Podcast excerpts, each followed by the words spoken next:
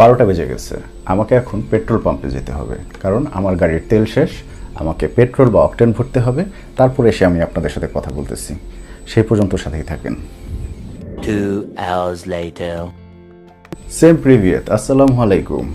আপনারা এনজয় করছেন Allen Sijan automotive মোটোপট দেশের প্রথম automotive moto podcast powered by Sharfan Imports সেই দিন কি এখনও আছে যে এককালে শোনা যেত রাত্রেবেলা অকটেন ভরতে হবে।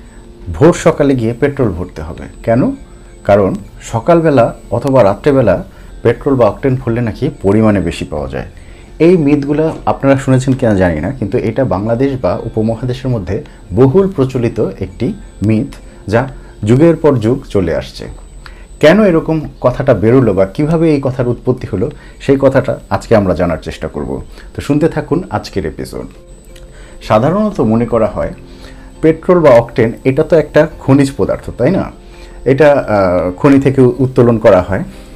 সেইটাকে পিউরিফাই করে বিভিন্ন গ্রেডে ক্যারোসিন অকটেন পেট্রোল বিভিন্ন মানদণ্ডে নিয়ন্ত্রণ করে তারপর এটাকে বাজারজাত করা হয়।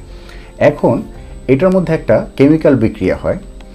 সাধারণত থিওরিটা কি? থিওরিটা আমরা যদি দেখি থিওরিটা হচ্ছে, যদি আমরা গাণিতিক ভাষায় যাই একটু কঠিনভাবে পেট্রোল বা অকটেন যে কেমিক্যাল দিয়ে তৈরি হয় এটার ভিতরে অনেকগুলো মলিকিউলস থাকে। ইলেকট্রন, প্রোটন, আপনারা যদি পড়ে থাকেন। আমি সহজ ভাষায় বোঝাচ্ছি। এই ইলেকট্রন, প্রোটন বা এই যে মলিকিউলসগুলা, এই মলিকিউলসগুলার ডেন্সিটি থাকে। ডেন্সিটিটা কি হয়? গরমকালে আপনার যে অ্যাটমসফিয়ারিক যে টেম্পারেচার আছে, এটা যদি বেড়ে যায়, ধরে নিলাম পঁয়ত্রিশ ডিগ্রি সেলসিয়াস সেটা একচল্লিশ ডিগ্রি সেলসিয়াস হয়ে গেল। তখন কি হবে? এটা ডেন্সিটি কমে যাবে। কারণ এটার আয়তন বা ভলিউমটা বেড়ে যায়। মানে এক্সপান্ড করে, এই মলিকিউলসগুলো এক্সপান্ড করে। এক্সপান্ড করলে কি হয়? আয়তনে বেড়ে যায়। তাহলে কি হলো?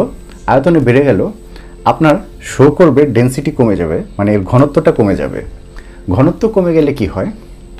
আপনার যেই ডেন্সিটিতে এক লিটার তেলে দেখা গেল আপনার গাড়িটা দশ কিলো যাওয়ার কথা ছিল, সেই সেম ডেন্সিটি যদি কমে যায়, এক লিটার তেলে এটা আট কিলো যাবে। এটা গাণিতিক ব্যাখ্যা দ্বারা প্রমাণ করা সম্ভব। এটা হয়তো আমরা অন্য কোনো সময় আপনাদেরকে প্রমাণ করে দেখাবো। কিন্তু এটা এটা হচ্ছে বেসিক তো এখন কি হয়? ডেন্সিটি বেড়ে গেল, আপনাকে যে ভলিউম কাউন্টার আছে পেট্রোল পাম্পের মধ্যে যে মেশিনারিজগুলো বসানো থাকে, যেই পেট্রোল পাম্পের যে মেশিনটা বসানো থাকে সেটা কাউন্ট করতে থাকে, তার ডেন্সিটি অনুযায়ী কাউন্ট করতে করতে করতে করতে এক লিটার তেল দিল। তো এটা অটোমেটিক কাউন্টিং হলো। আপনি এক লিটার তেল ভরে ফেললেন। কিন্তু আসলে দেখা গেল এক লিটারের চেয়ে কিছুটা কম আছে, কারণ ভলিউমের কারণে সে শো করতেছে, সে অনু, অনুমান পাচ্ছে যে এক লিটার হয়ে গেছে। কিন্তু আসলে কিন্তু ওইটা এক্সপান্ডের কারণে এক লিটার শো করতেছে। আসলে আপনি হয়তো কয়েক গ্রাম, কয়েক এম এল কম পাইছেন। এখন এটা ছিল বহু মানে সেই কবের কোন জামানার কথা আমার জানা নাই, অনেক বছর আগে। বাট এটা সম্ভবত ধারণা করা হয় দুই হাজারের পর থেকে এই টেকনোলজিটা চেঞ্জ হয়ে গেছে। কীভাবে? এটা আর এখন সেই মিত অনুযায়ী চলে না। এখন যে পেট্রোল পাম্পগুলো হয়, এখন নতুন পেট্রোল পাম্পগুলা ক্যাপসুল সিস্টেম রিফুয়েলিং ট্যাঙ্ক থাকে। এই ক্যাপসুলগুলা নতুন টেকনোলজি আবিষ্কার হওয়ার কারণে ফাইবার গ্লাসের হয় বা আপনার সিএনজির যেরকম সিলিন্ডার থাকে, এরকম সিলিন্ডার ভিত্তিক হয়। এই সিলিন্ডার ক্যাপসুল টাইপ সিলিন্ডারগুলো মাটির অনেক নিচে, যেখানে পেট্রোল পাম্প স্থাপন করা হয়, তার অনেক নিচে দিয়ে সেটাকে মোটা পুরো লেয়ার দিয়ে ঢালাই দিয়ে দেওয়া হয়। আপনার ঢালাই দিয়ে দেওয়া হয়, সেই ঢালাইয়ের অনেক উপরে পেট্রোল পাম্প স্থাপন করা হয়। পেট্রোল পাম্পের অনেক নিচে আমাদের বাড়ির বাড়ি ঘরের ভিতরে যেরকম সেফটি ট্যাঙ্ক থাকে বা পানির ট্যাঙ্কি থাকে, অনেক নিচে সেরকমভাবে কিন্তু এই ফুয়েল ট্যাঙ্কগুলো স্থাপন করা হয়। সেখান থেকে সেন্ট্রিফিউগাল পাম্পের মাধ্যমে মেশিনে আসে, সেই মেশিন থেকে রিফুয়েলিং যে পাম্পগুলো থাকে, সেখান থেকে আপনাদের গাড়িতে রিফুয়েল করা হয়।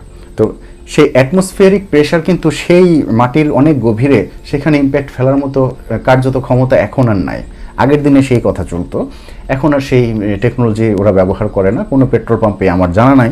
সেই আদি আমলের পেট্রোল পাম্প এখনও সেই টেকনোলজি অ্যাপ্লাই করে কিনা। কারণ আগে যেটা করতো, বাংলাদেশে বিশেষ করে, এটা আমি নিজেও দেখছি কয়েক জায়গায়, বাংলাদেশে যেটা করতো, সেই old school technology just concrete দিয়ে ঢালাই দিয়ে পানি রাখার মতো ইয়ে করে ওয়াটারপ্রুফ কোনো লেয়ার দিয়ে এটাকে লেপে দিয়ে তারপর ওইটার মধ্যে আপনার তেল ওরা সংরক্ষণ করতো। কিন্তু এখন আর সেরকম দিন নাই। এখন সেই ক্যাপসুল সিস্টেম কয়েকটা ক্যাপসুল থাকে।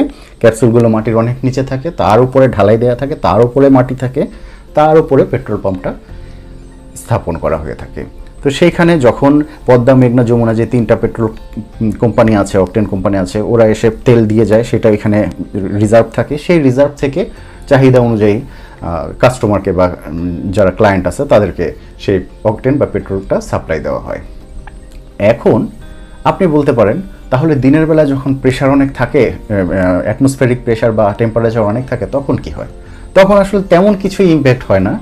কারণ সেই মেশিনগুলো ইভেন দো সেই মেশিনগুলো থেকে যেই সেন্ট্রিফিউগাল পাম্পের মাধ্যমে আপনার রিফুয়েলিং স্টেশনে আসে সেখানেও কম্পিউটারাইজড হয়ে গেছে এখন সব কিছু সেখানে আপনার ডেন্সিটি কাউন্টার একটা লগ আছে, সেটার মাধ্যমে তারা কাউন্ট করে ফেলে ভলিউম কি পরিমাণ দিতে হবে। এটা কম্পিউটারাইজড এখন আর মেশিনের আগের মতো ওই আপনার কমোডে ফ্লাশের যেরকম তেল উঠল বা পানি উঠল এটার কক বন্ধ হলো, তারপরে আবার নিচে নামলো, তারপরে আবার সেটা সেন্স করল, এরকম কোনো সেন্সর এখানে নেই। এখন টোটালি ইলেকট্রনিক চিপের মাধ্যমে এটা কন্ট্রোল করা হয়। ডেন্সিটির ভলিউম কিউবিক মিটার সব ক্যালকুলেট করে তারা এটাকে ডিস্ট্রিবিউট করে। এই জন্যই বললাম, এখন আপনি রাত্রে তেল নিতে যান, দিনের বেলা তেল নিতে যান, রাত, দুপুর বারোটায় যান, দুপুর দুইটায় যান, তেলের কোয়ান্টিটি একেবারেই কাছাকাছি মানে ওয়ান পার্সেন্ট টু পার্সেন্ট এদিক সেদিক হবে, কিন্তু এতে তেমন কোনোই পরিবর্তন আসবে না। তারপরেও মিথ যেহেতু, কেন মিথ? আপনি কিন্তু পেট্রোল বা অকটেন নেওয়ার সময় আপনার ফুয়েল ক্যাপটা খোলেন রিফুয়েল করার সময়। খুলে যে আপনি পেট্রোল ঢুকাচ্ছেন ওখানে, সে সেন্স করতেছে, আপনার পেট্রোল যখন ভরে যাচ্ছে তখন সে কাট অফ করতেছে, তারপর আপনি ঢালতেছেন। এই যে ঢালাকালীন সময়, এই যে সময়টা, এই সময়ের মধ্যে যেটুকু গ্যাপ পেল, এইটুকের মধ্যে যেই অ্যাটমসফেরিক প্রেশার টেম্পারেচার যতটুকু আপনার তেলের ঘাটতি ঘটাতে পারল, এইটুকুই। এখন একটা রিফিল করতে কত লাগে? এক মিনিট, দুই মিনিট ধরে নিলাম, তিন মিনিট, চার মিনিট, এর মধ্যে আর কতটুকু তেল আপনার এদিক সেদিক হবে? এই জন্যই আগে হয়তো হতো, আগের পেট্রোল পাম্পগুলো এত গভীর ছিল না, উপরের দিকে থাকতো, অর্ধেক আপনার হিটেই শুকায় যেত ইয়ে এক্সপান্ড হয়ে যেত ভলিউম এক্সপান্ড হয়ে যেত ডেন্সিটি কমে যেত। এখন আর সেই সুযোগ নাই, এখন আপনারা নিশ্চিন্ত মনে সকাল, বিকাল, দুপুর, রাত, যখন সময় পাবেন, পেট্রোল পাম্পে চলে যাবেন রিফুয়েল করতে পারবেন। আগের জমানার মতো রাত্রে জেগে বসে থাকতে হবে না। আমার মনে পড়ে, আমার খালুর একটা গাড়ি ছিল নিসান পনি সেই গাড়িটা রিফুয়েল করার জন্য উনি আমাদের ড্রাইভার শামসু চাচাকে রাত্রেবেলা বলতেন, এই, রাত্র হয়ে গেছে তেল কিন্তু ভরে নিয়ে আইসো। এটা অনেকটা হয়ে গেছে, এই যে সিএনজি যেমন সিএনজি শেষ হয়ে গেছে, এতটা সময় সিএনজি স্টেশন বন্ধ করে দিবে সিএনজি কিন্তু পাঁচটার পরে আর পাবে না, এরকম একটা সিস্টেম একসময় ছিল, এখন কি আছে আমি ঠিক জানি না। তো এই সেই ব্যাপারটা আর কি বললাম, তেল নিয়ে এইটা একটা মিথ ছিল এই মিথটা এখন আর আমাদের ফলো করার দরকার নেই। টেকনোলজি চেঞ্জ হচ্ছে, আমাদেরকে আপডেটেড হতে হবে। পরবর্তী পর্বে আমি জানানোর চেষ্টা করব, তেলের কোয়ালিটিগুলো কেমন, বাংলাদেশে তেল কোত্থেকে ইম্পোর্ট হয় এবং এগুলো বাংলাদেশে ইম্পোর্ট হওয়ার পর ঢাকায় বা বিভিন্ন জায়গায় ডিস্ট্রিবিউট হওয়ার সময় কীভাবে এটার মোটামুটি কারচুপি হয়, এই বিষয়গুলো পরবর্তী পর্বে আমরা জানার চেষ্টা করব। সেই পর্যন্ত সাথে থাকুন। Tata, bye bye. Das বিদানিয়া। Now let's ignite the intro again.